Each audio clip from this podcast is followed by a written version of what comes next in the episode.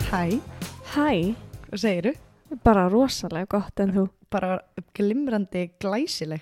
glimrandi glæsileg. Uh -huh. Ekki af glæsileg og þú í tauginu, en Já, takk fyrir, ég var að koma úr, koma úr tveimur amálisveislum í dag.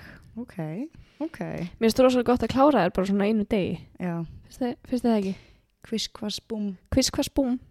Jú, ég held að það sé flott. Já. Þetta er ekki það skemmtilegsta sem maður gerir, þó svo þetta sé alltaf gaman. Já, ég hata amálisveislur. Já, já, Nei, ég er ekki veist. Nei, ég þekki samt eina sem að, hætti hérna, að pjóða mér í þar. já, ég þekki eina sem að er komin á uh, nýræðisaldurinn. Mm -hmm. um, og hún sagði við börnin sín að áramóta heitið hennar væri að hætta að gera það sem henni finnst leðilegt og hún sagði í framhaldinu ég er hætt að mæti í batna Amelie hún fannst það svo Ó. gott hjá henni Ég átti sko einmitt. lífið er núna sko Já, það er mjög gott. Ég átti með þekki líka til einnar sem að segir alltaf, sem sagði eins og neði sko, oh, mér finnst björ- börn svo hundleðileg. Ég manni vorum í útilegu og ég var hann frekar ung og alveg svona, ah, ha, svo kom ykkur stelpa og hún sagði, þessi stelpa er reyndar alveg skemmtileg sko. En almennt séð finnst mér börn hundleðileg og ég sko man ennþá eftir, ennþá eftir þessu. já, mörg ár síðan Mörg ár síðan. var þetta kona sem að átti þá engin börn sjálf eða? Mm, jú, jú, hún er börn sjálf. ha? Já, hjálpni Þetta er ekki hvað Eh, Herru, ertu búin að sjá hana Influencers in the Wild Já, ég er alltaf að horfa á þetta Oh my god Ég var bara að komast að þessu núna Ég er greinilega mjög sein í partíð En mjög gott vá, ertu búin að sjá samt núna undanfarið Út af öllu Black mót- Lives Matter Já, Þegar fólk er að stíla sér að og taka myndir já ertu að grínast Það Með er bara eins og að sé skilti. að fara á Coachella Já, Bara komið hárið upp í snúða, tvo Mhm. snúða Og komnar í, þú veist Gælunar eru komnar bara í sko, svaka föt og outfit já ég sá þetta Ég sá þetta í dag Og svo hérna, svo var sem er að klikkaðast að við þetta var, hérna, var par Já, sem að kerði upp að ykkur manni sem var að setja, þú veist, svona svona planka búið að setja þú veist, loka öllum búðaglökkum af því Mhm, að vera að mhm. brjótast inn í alla búðir einmitt og hann var að akkurat að festa af svona planka fyrir gluggana og ingangin og okkur svona Já, kemur par lappandi að hann og okkur svona, herðu, hérna megum við fá að taka eina mynd Sástu þetta? nei, ég sá þetta ekki Og hann eitthvað, "Eh, já og konan eitthvað svona tekur borðvélina af honum Nei svona eins og hún sé að bóra eða þú veist, Já. skrúfa eitthvað og og svo var hann bara eitthvað svona pósaði, svona stilt sér upp og pósaði Mm. Gaurin tók myndina, svo var hann bara eitthvað oh my god, thank you so much I'm like, uh, thank you og svo bara löppuðu út í Benz jeppan sinn og kerði í burtu oh. þannig að svo Ok, lúkaði þú- þetta á Instagraminu svo þessi ég geðið mikið að taka þátt í þessu Einmitt bara svo ykkur fíbl sko Jesus Christ En það er samt hérna við ákvæm að velja uh, þú veist, uh, topiki í dag svolítið svona í anda þess sem er að gerast Já, já og það er kannski líka svona eina ástæðunum okkur þátturinn kemur setna út Já, þessa vikuna að þetta er stórt mál og vand með farið já en við förum kannski ekkit endilega í það sem er búið að gerast núna í vikunni Nei, heldur eru við kannski að fara svolítið í söguna réttinda baróttu Já, eigum við kannski bara að demba okkur strax í þetta að Já, ég held að það ekki bara Underground Railroads Mhm, það var rosalega stort dæmi í bandaríkjunum og stort í sögu uh, svart fólks mhm, og bara ef við beinþýjum þetta á íslensku þá þýðir þetta í neðanjarðar járnbrautakerfi mhm, en það var samt ekki járnbrautakerfi því að það var náttúrulega bara ekki til á þessum tíma kom ekki fyrir Nei, nei. eitthvað 1863 eða eitthvað og við erum að tala núna um að þetta und- underground railroad hófst á 18. öld mhm. uh, en þetta var Underground Railroad var í rauninni nota bara meira sem myndlíking Einmitt Underground var gott orð til þess að lýsa því hvernig þrælar þegar þeir voru að flýja af ökrum og fríja nei, og flýja þr þrælkun og þegar það fóru þeir í þetta Underground Railroad uh, leiðarkerfi, kannski hægt að kalla það það Einmitt En sko underground var nefnilega gott orð til þess að lýsa þessu sko að þrælar þeir hurfu Mhm. algjörlega úr sjónum fólks með því að nota þetta leiðarkerfi og þótt þeir hafi ekki bókstaflega verið neðanjörðar underground Nei, þú veist. einmitt. en underground railroad var í raun bara ákveðleiðakerfi sem að var leynilegt Mhm. svo að þrælar geti flúið úr þeim ríkjum í bandaríkjunum þar sem þrælkun var lögleg Mhm. og í þau ríki í bandaríkjunum þar sem þrælkun var ólögleg einmitt. Og það voru þá nokkri aðilar, er það ekki sem að sá um það að beina fólki frá A til B. Já, algjörlega og sko það var uh, þetta er rosalega stórt kerfi uh, ég ætla að fara aðeins í það á eftir Ok. en þetta hófst eins og ég segi á átjöndu öld Mhm.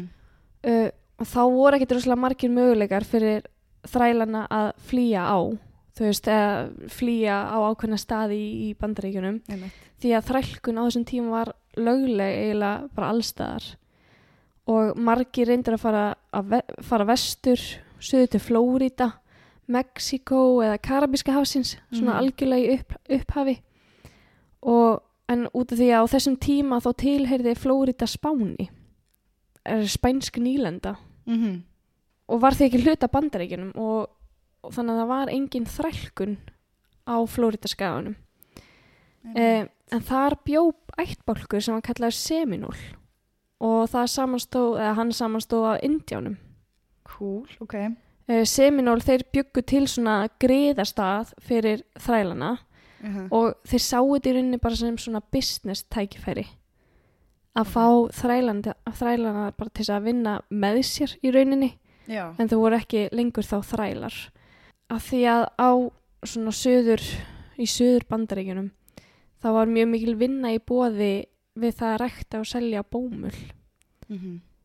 overseas til Einmitt. annar landa og það var alveg rosalega stór business þannig að þetta var um, já þannig að þrælarnir gáttu farið og lifa eðlilegu lífi Mhm. á Flóridaskaganum og þá voru þeir kallaðir Seminole Freedmen og það er alveg mjög Ok. þekkt dæmi líka í dag Þegar þeir flúðu, sem sagt. Já, þeir flúðu hana á Flóridaskagan og Já, já, því já, að já. þrælkun var ólöglega þar eða út af því að Mhm. Flórida var ekki hluta bandaríkjunum. Akkurat. Já, og svo með tímanum Mm. þá varð þrælkun ólögleg í ákveðnum ríkjum í bandaríkjunum og það voru það aðalega á norðuríkjum. Akkurat.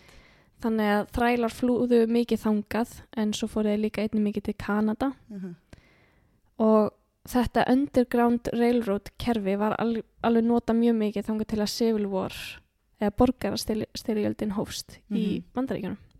Það var árið ní- nei, 1861. Einmitt.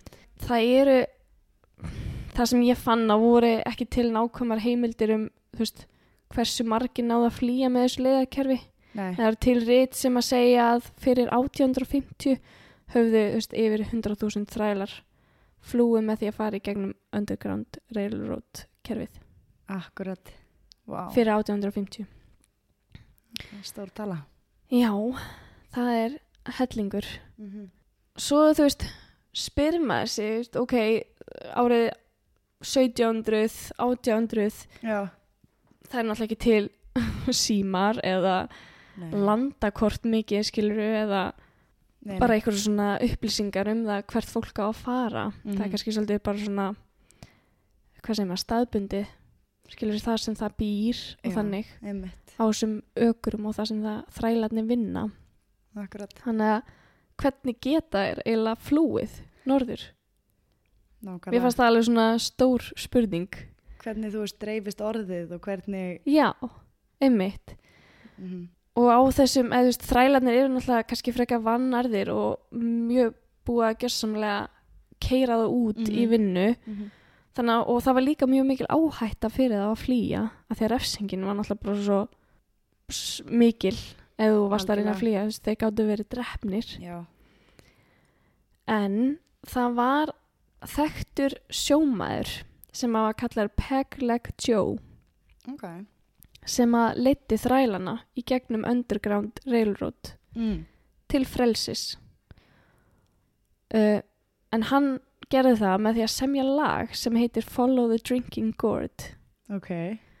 og textin í læginu hljóma mjög saklaus Uh -huh. en hann inniheldur sko leiðbeiningar til þess að komast í gegnum Underground Railroad Magnað. Já, og í lægin eru alls konar svona merki og dulkóðar og, og þú veist, fleira til þess að komast þessar leynilegðir já, og í þessi svona safe houses var það kallað mm eh, sem var svona örgstæður bara fyrir þræla gista á leiðsinni norður já, en þessi Joe var með gerfifót og þess vegna var hann kallaður Pegleg Joe þetta var bara svona, hérna, svona viðarfótur eða þannig já, einmitt. en hann þóttist vera smiður á landi þar sem að var mikið að þrælum en þar kendi hann öllum þrælanum þetta lag Follow the Drinking Gourd ok, og þannig kom hann svona orðinu áfram vá, ég magna ætla, ég ætla að spila lagi fyrir þið ok, ok, gerða Now the riverbank will make a mighty good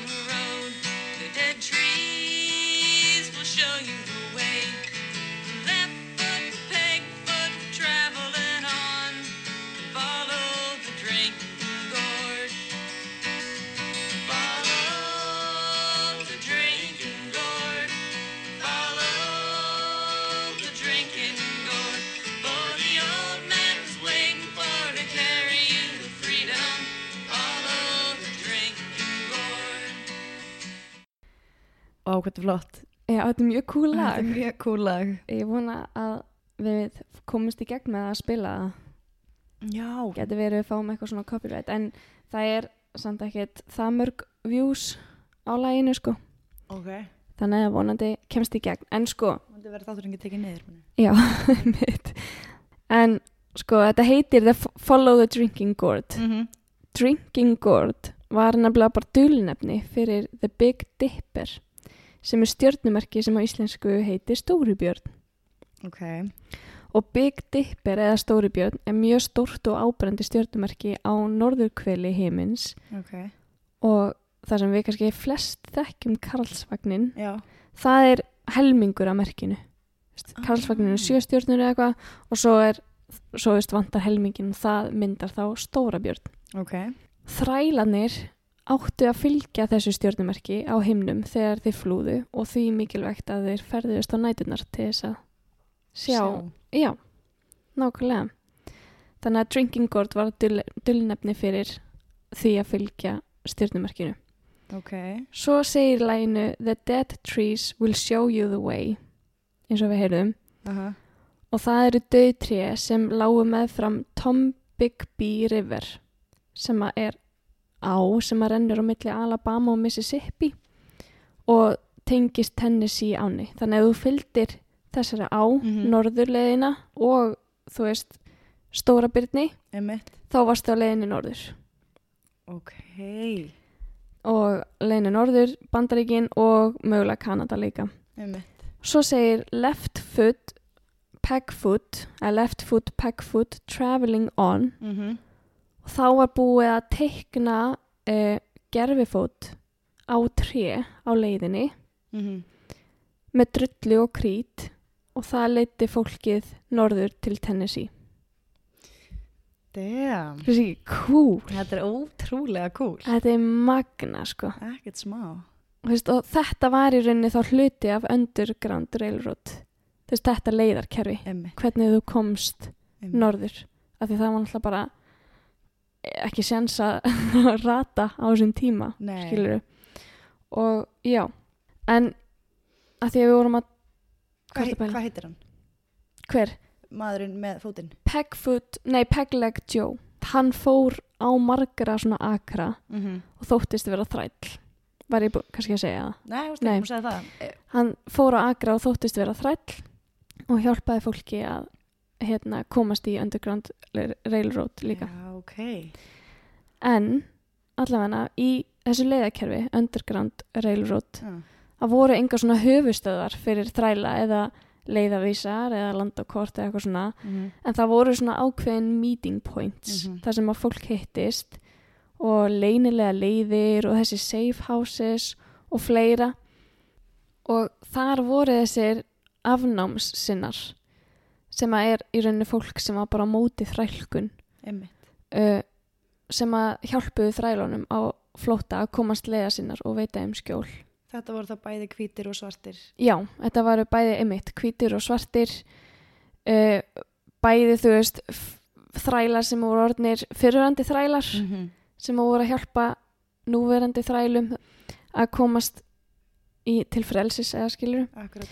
uh, Og þá að hýsa þau og... Já, og þeir voru einmitt sko, þeir unni í runni á ákunnum stöðum Mm þannig að þú veist, það voru ákveð fólk sem að unnu í þessum safe houses eða voru þar, veittu þrælum skjól aðrir unnu við það að koma þrælum á milli Ok, safe houses, þú veist, komast leiða sinnar, le einmitt. leiða þá áfram í rauninni um, til að þetta underground railroad gæti haldist svona leynilegt Mhm.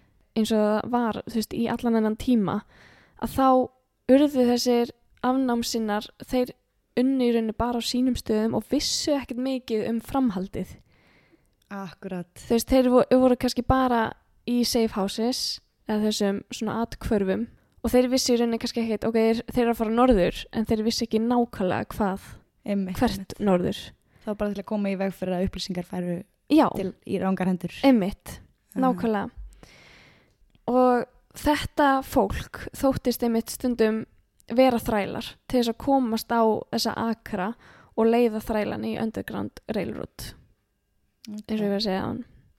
Uh, og þrælarnir þeir ferðuðust á nóttinni og þá ferðuðust þeir yfirleitt svona 16-32 kilometra Mhm. í senn og stoppuðu svo í þessum atkvörum og gistu þar yfir daginn og það var náttúrulega bara til þess að geta fylst, eh, fyllt þessari eh, þessum stóra byrni þessar stjörnumerki á himninum Einmitt.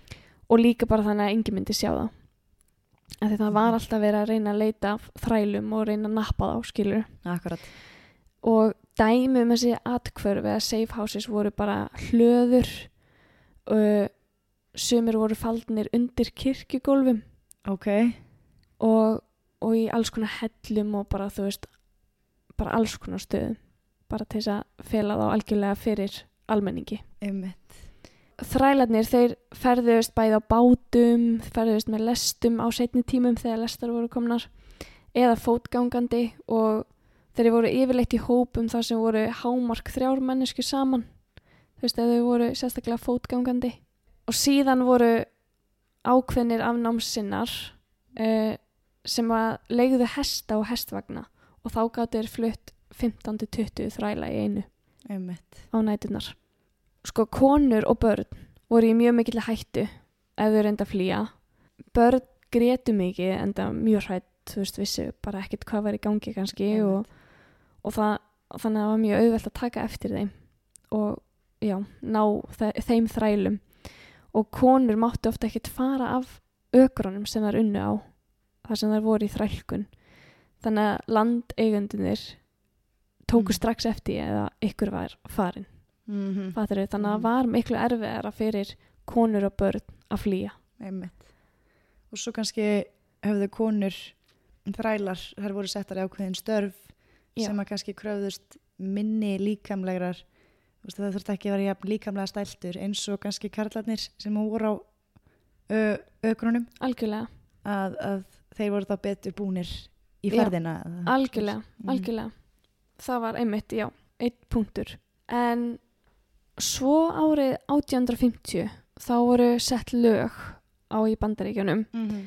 sem var uh, héttu Fugitive Slave, Slave Law og þessi lög voru sett á til þess að ná sem flestum þrælum aftur í þrælavinnu eða þrælahald Akkurat og lögin voru þannig að allir þeir sem voru ekki þrælar bæði svartir og hvítir þeir voru skildir til þess að góma alla þá þræla sem þeir sáu á göttunum eða hlaupa framhjá eða Æ, á flótta bara einmitt. Og þá ef þú gerðir ekki neitt að þá fórstu í sex mánuða fangelsi og þúsund dólarar í sekt Já, sagði- það var, jú, það var rosalega hásegt og já, eða þá fórst í fangelsi, einmitt. Þannig að þessi lög voru mjög áhrifarík Já. og virkuðu mjög vel. Og líka það, sko, að málið var, það var búið að setja áður svona lög. Það var 1700 og eitthvað. okay. Eh, en það tókst ekki eins vel út af því að þessi lög voru bara ekki nógu áhrifarík Nei, út af því að það var ekki jafn hásegt eða þú veist, það var ekki eins slæmar afleðingar. en það voru mjög margir óprútnir aðilar sem að nýttu sér þessi lög til þess að stela þrælum frá norður bandaríkjunum og selja þá á uppbóði í þrælkun Ok. og það, þetta gera það að verkum að nánast allir þrælar sem höfðu flúið þrælkun og voru f- frelsaðir þeim var rænt aftur og seldur, seldur í þrælkun þannig að norður bandaríkin voru ekki lengur greiðastæður fyrir þræla Ok. eins og þeir voru alltaf Mhm. Þannig að þá þurfti að stækka Underground Railroad alla leið til Kanada þar sem að þrælkun var ólögleg. Mhm. Þá var fullt af fólki sem að tók sér saman og bjóð til leiðir til þess að komast fyrir þrælana til þess að komast inn í Kanada. Og þegar Civil War eða borgarstyrjöldin tók enda í ban- bandaríkjunum þá höfðu um 20.000 svartir þrælar komið sér fyrir í Kanada uh, út af því að þeir svart fólk áttu mjög gott líf í Kanada það, veist, það mátti kjósa það mátti eiga fyrirtæki alveg eins og hvít fólk og þau fengu algjörlega sumu meðferð í dómsal Já. eins og aðrir Þú veist, þannig að voru ros- rosalega góðar aðstæður í Kanada en það var samt alltaf þessi uh, racism sem er hérna Rasismi. rasismi Já, já. easy Já, en það er sagt að um 30.000 manns hafi flúið þrælkun með því að nota Underground Railroad á þessum 20 árum sem að var svona peak, þar sem að flestir voru að flótta undan þrælkun Ok. en eins og ég sagði áðan talið er að yfir 100.000 hafi flúið og komist til Kanada með Underground Railroad leiðunum. Vá. Um, þeir sem að voru svona leiðbenendur í Underground Railroad voru yfirleitt kallaðir svona conductors Mm -hmm. og ein af þeim var Harriet Tubman. Mm -hmm. Það var sérst sjaldan í bandaríkjunum þar sem að haldið var utanum fæðingaskrár meðal svarks, svartsfólks og þess vegna vitum við ekki alveg hvenar Harriet Tubman fæðist en það var einhvern tímann á árunum ní- 1820 til 1825. Ok, Hún er semst ein af uh, krúsjál aðilum í réttindabaratu svartsfólks í bandaríkjunum mm en þegar hún var bara fimm ára þá var hún semst seld uh, til fj- fjölskyldu þar sem að hún sýndi því starfi að vakka barnakerju alla nóttina og sjá til þess að unga barnaði heimilinu greti ekki en þegar barni fór að gráta þá var hún slegin með svipu Vá. hún er, hún Harriet er ein af nýju börnum hún fæðist í Maryland uh, foreldrar hennar hétu Benjamin eða Benjamin Ross og Harriet Ross Harriet Tubman hét upprunalega Araminta Ross hún var kölluð Minty Ross Ok, og hérna hún var sérst hluti af þriðju kynnslóða þrælum í bandaríkjunum amminnar hétt Modesty og hún, henni var rænt frá annarkost Ivory Coast eða Ghana og þaðan ferju til Maryland ok, frá Afríku. einmitt, já Ok, ammennar, Modesty, hún var seld til Patterson fjölskyldunar og þú, svo fjölskylda var svona meðalrík átti ekki stóra ha- akra en voru staðsett þar í, í, uh, á þeim stað í goggunaröðin í bandarísku, sam, bandarísku samfélagi einmitt. að hérna, þau gáttu átt þræla en af því að þau voru svona meðalrík að þá áttu, þeir ekki stóra, áttu þau ekki stóra akra og það er leiðandi seldu þræla svona í ákveðin verkefni Mm -hmm. en Patterson fjölskyldan var með og þá húsbóndinu á heimilinu Mhm, hann var með í erðaskrafni sinni að þrælarnir og það held ég bara kvenkins þrælarnir Ok, yrðu frjálsar þegar þær verða 45 ára wow. það er skrítið. Já, það var svona ein, einstæmi. Mm Mhm. -hmm. En af því að Patterson deyr, þá var þessu aldrei samfyllt. Þannig að það er losnið ekkert þegar, Það voru óhefnar. já, það er Ok. losnið ekkert þegar við yrðu 45 ára. Já. Pappin er Harrietar, hann var frjálsmaður, en af því að hann var giftur konu sem var ekki frjáls, þá bjó hann líka á, sem sagt, á heimilinu og, og, og vann fyrir Patterson fjörskildina. En hún Harriet, hún fór að vinna mjög ung á Akri og henni fannst miklu betra að vinna undir sko hvítum karlmönnum heldur en hvítum konum.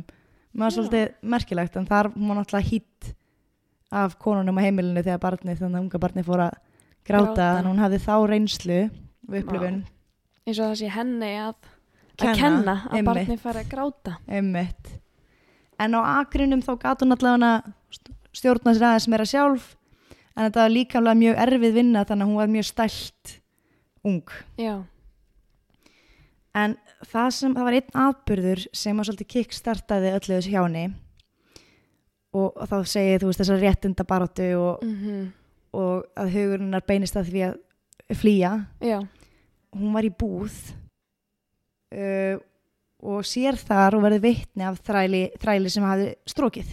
ok En eigandin er einn að koma í veg fyrir að hann strjúki og er með svona uh, járnkeðju í hendinni og ætlar að húka þrælinn. já, Harriet, hún stendur fyrir en þar leðandi fær járnið í höfuðið.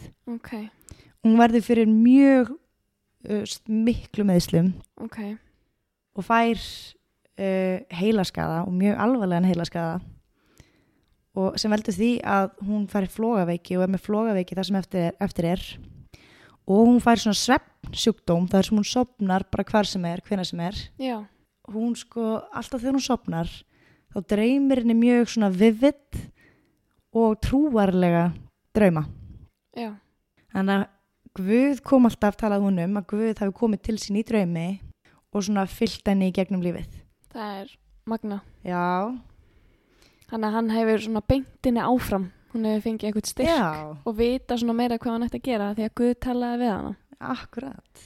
Hún var mjög trúið, já, manneska. Og þá sérstaklega eftir, að hún fekk svo höfuð á, höfuð á orka. já, Það sérst var ekki tekið tillit til þess að hún var að jafna sig eftir, Mikil eftir að- meiðsl. mikil meðisl. Og hún átti að fara bara að bynda vinna. Mhm. Þú veist, þeir allir þessi stað áfram að selja hana í ákveðinverkefni. En hann vildi ekki kaupa hana. Þannig að hún voru svolítið hrætt um að hún er selt og þar að leiðandi ski- aðskilin fjörskildinu sinni. já, Þannig að hún ákveður að taka máli sín, e, sínar eigin hendur og að flýja áður en að hún er selt. já Um, hún klár var- kona Eh, eh, nefnilega. nefnilega. En hún var sko gift manni sem að hét Töfman. Og mannstu ég var að segja þér áðan að hún uh, var skýrð Araminda Ross. mm Þarna tekur hún fyrst upp nafnið uh, Töfman. frá Og- manninum sínum Já. Og ég veit ekki alveg af hverju en hún ákveður að skýra sig Harriet eins og mamminar. já, kannski liti eitthvað mikið upp til hennar eða, Já, Eitthvað svoleiðis. svoleiðis.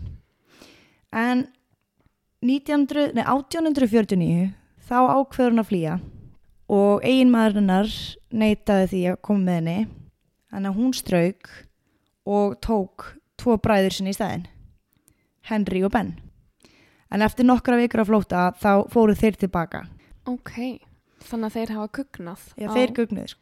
á leiðinni Já, og það var sérstanna í september sama ári 1849 sem hún fer aftur og í þetta skiptið einn ok, En þessi reynsla frá þessum flóta átti eftir að nýtast henni það sem eftir var af- og hennar vinnu í The Underground Railroad. ok Og hún sérst ferðast alltaf á nótunni, eins og þú talar um. mm -hmm.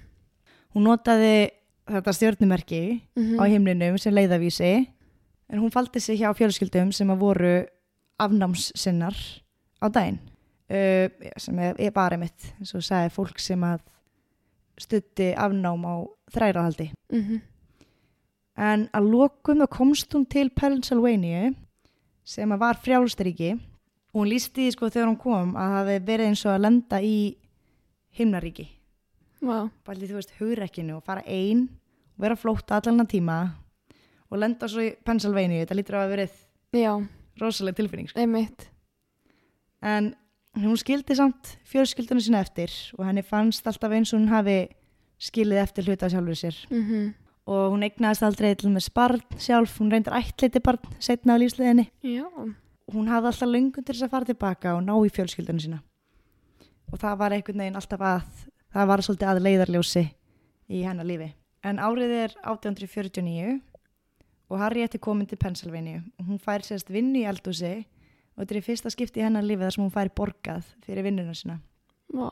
og það sem hún gerir við peningin þú veist, í staðin fyrir að kaupa sér góða mat eða föt eða eitthvað, hvað sem er þá þá spara hún allan peningin og notar hann til þess að ferðast aftur til Maryland til þess að frelsa fjölskyldana sína og þetta átti, átti hún eftir að gera allt sitt líf það er að segja nota allan peningin sem að hún þjónaði til þess að hjálpa öðrum þrælum að flýja Áhugavert. mm en sem svona konduktor eins og við töluðum um áðan Mhm. svona leiðtói í þessu underground railroadi þá varst þú svolítið með bara þín eigin tengsl hún sérst fylgir þér frá A til B og hún fór með fólk, ferjaði fólk uh, og fór eftir þeirri leið sem hún þekkti best Já. Herðu, hún sérst leggur að stað alltaf á laugadöfum af því að sunnudag voru kvíldadagar og þá fór sérst tilkynning um að fa- þræll hafi flúið ekki í blöðin fyrir en á móndi. Já. Þannig að þetta var bara einu sinni í viku að það var frídagur að það- tilkynningi var aldrei fyrir en viku eftir á. Já, ok. Þannig að hún var mjög skörp þar sko. Já. hún gaf líka þrælum upplýsingar um stað og stund þar sem þau átt að hittast og það var alltaf mjög langt frá því þar sem þau byggu bara svo hún geti verið handviss um það að enginn hafi eld hana Mm eða eld þrælinn sem hún var að bjarga svo var hún alltaf með byssu á sér og það var ekki bara til þess að venda sig eða fólki sem hún er að hjálpa heldur var það mjög skýrt að ef að þrælarnir ákvaða að hætta við eftir að þeir voru komnir á uh, staðin sem þau höfðu ákvaða að hittast á að þá mútu hún skjóta það Mhm. Þrælana. mm -hmm. Já, ok. það er sérst af því að hún gat ekki tekið þá hættu að þeir myndu uppljóstra öllum leyndamálunum Já. eftir að færa tilbaka og það er að Vó. leiðandi setja allan hópin í hættu sko. Já. en í heildina þá talaði hún að við hjálpaði kringum 300 manns en eins og þú varst að tala um áðan þá eru þræla þjófar sem að byðu við landamærin og voru svolítið að leita af þrælum af því að það var oft svo stór háfundarlegin Emitt. og sérstaklega þá ja, á Harriet Töfman Já, hún var hún var með, örglega eftir sótt. hún var með risa cash á Já. á höfðinu. Um, en það var alveg magnað að hún skildi samt sem áður ekki vera gómið. Mm Að meðan hún var ekki að hjálpa fólki í The Underground Railroad þá var hann að tala ofinberlega á svona abolitionist fundraising meetings, eitthvað til að styðja málstæðin. Já. En hún var orðið rosalega mikið legend in the biz. Þannig Ok. já, hún talaði sérst og helgaði öllum frítímanum sínum í að tala fyrir málstæðin. Herði, nú er árið 1860 og hún er að fara í sína síðustu ferð í neðanjarðarkerfinu Ok. og uh, tilgangur þeirra ferðar var að bjarga sýstu sinni, Rachel. En hún hafi verið búin að reyna að ná sambandi við hana í heilan áratug en ekkert heyrt og þegar hún mætir að sækja hana þá komst hún að því að sýstirna var dáin Nei. en í staðinn þá bjargaði hún ans, annars fjörskildinni og þau, það var ungt par sem var með nýfætt barn en Harriet sagði við verðum að gefa unga barninu lif af því að það mátti ekki riska því að það fara að gráta Mm uh, og það vildi svo til að hún var með ópjum á sér Þannig að hún gaf barninu, unga barninu ópjum sem það lendi svaf allar ferðina Vá.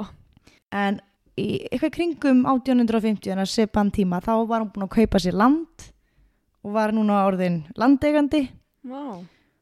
og þarna er, erum við að detta inn í sko borgarastyrjöld en hún hjálpar til þar fyrir borgarastyrjöld við að ráða inn hermenn sem fari í herför alls konar gergn söðuríkanum Ok.